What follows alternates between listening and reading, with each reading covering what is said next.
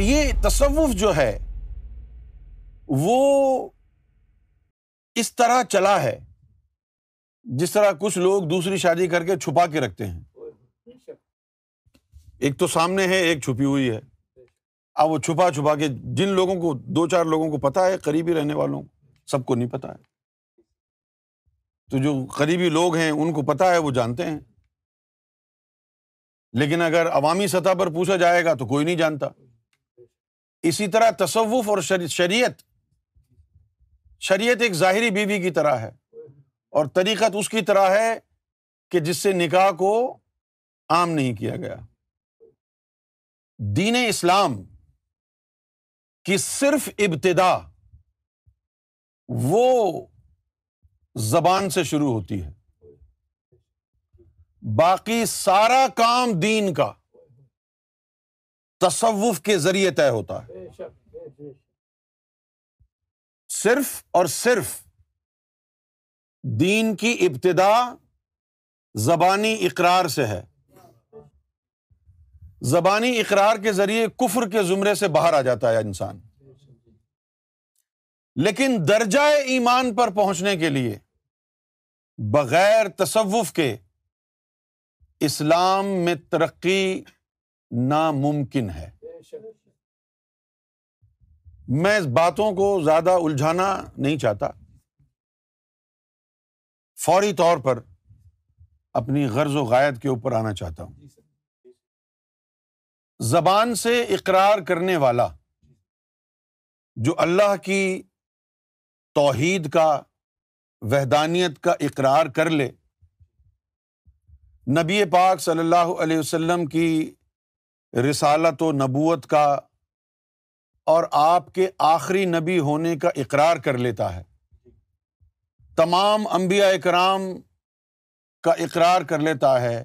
ملائکہ کا، فرشتوں کا، یوم محشر کا، حساب کتاب کا، ان تمام کا زبان سے جو اقرار کر لیتا ہے، وہ مسلم ہے۔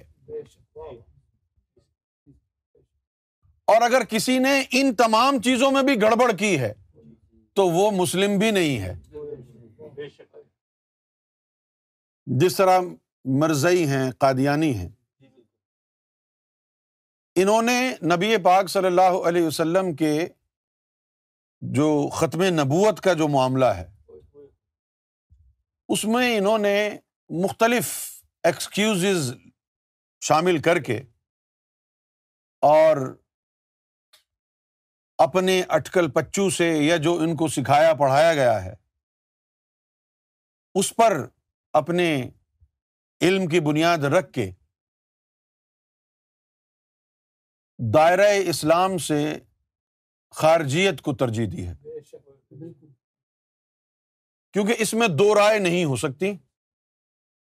جو حق قرآن نے اور اللہ کے نبی نے اپنی زبان سے واضح کر دیا ہو۔ پھر اس میں رد و بدل کرنے والا کسی طور بھی دائرۂ اسلام میں رہ نہیں سکتا۔ حضور نبی پاک صلی اللہ علیہ وسلم آخری نبی ہیں، آخری رسول ہیں۔ اس پر ایمان لانا اسلام میں داخلے کے لیے ناگزیر ہے۔ اگر اس میں گڑبڑ ہے، تو پھر آپ مسلم میں شامل نہیں ہو سکتے۔ لیکن جن لوگوں نے زبانی اقرار کر لیا ہے، توحید کا، رسالت کا، ختم نبوت کا، ملائکہ کا، یہ جو چار ملائکہ کے سردار ہیں، جبریل علیہ السلام میکائل علیہ السلام، اسرافیل علیہ السلام، اسرائیل علیہ السلام ان کا اقرار کر لیا ہے۔ یوم محشر کا، یوم ازل کا ان کا اقرار کر لیا ہے۔ تو وہ دائرہ اسلام میں داخل اب مسلم ہونے کے بعد سارا کا سارا دین کا سفر وہ تصوف کے ذریعے ہوگا۔ اب آپ مجھے بتائیں کہ تصوف کتنا ضروری ہے۔ اگر کسی سفر کا نام دین اسلام ہو، تو ظاہری اقرار جو ہے کلمے کا، اس کی اہمیت صرف اتنی ہے جتنی سفر میں آپ ایئرپورٹ جا کے جہاز میں بیٹھ گئے۔ ایئرپورٹ چلے گئے اور وہاں جہاز ہے۔ باقی سفر ایئرپورٹ میں طے نہیں ہوتا۔ جہاز میں ہوتا ہے۔ جن لوگوں کو ظاہری اقرار کے بعد تصوف کی تعلیم اور فیض مل گیا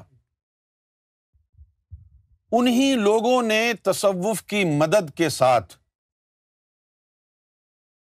دین اسلام کے مختلف درجات کو حاصل کیا۔ قرآن مجید نے فرمایا ہے کہ اللہ ولی الزین آمن یخرج ہم من ظلمات نور کہ اللہ تعالی ولی بناتا ہے، دوست بناتا ہے، ولایت دیتا ہے اللہ تعالی۔ کن میں سے؟ الزین آمن ان لوگوں میں سے چناؤ کرتا ہے جو مومن بن چکے ہیں۔ اللہ ولی الزین آمن کہ اللہ ولی بنائے گا۔ سارے لوگوں میں سے بنائے گا؟ نہیں۔ ان میں سے بنائے گا جو ایمان والے ہو چکے ہیں۔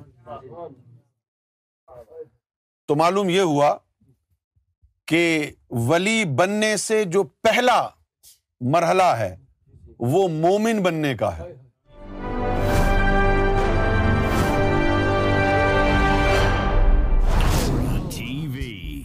Bringing light love and peace in your life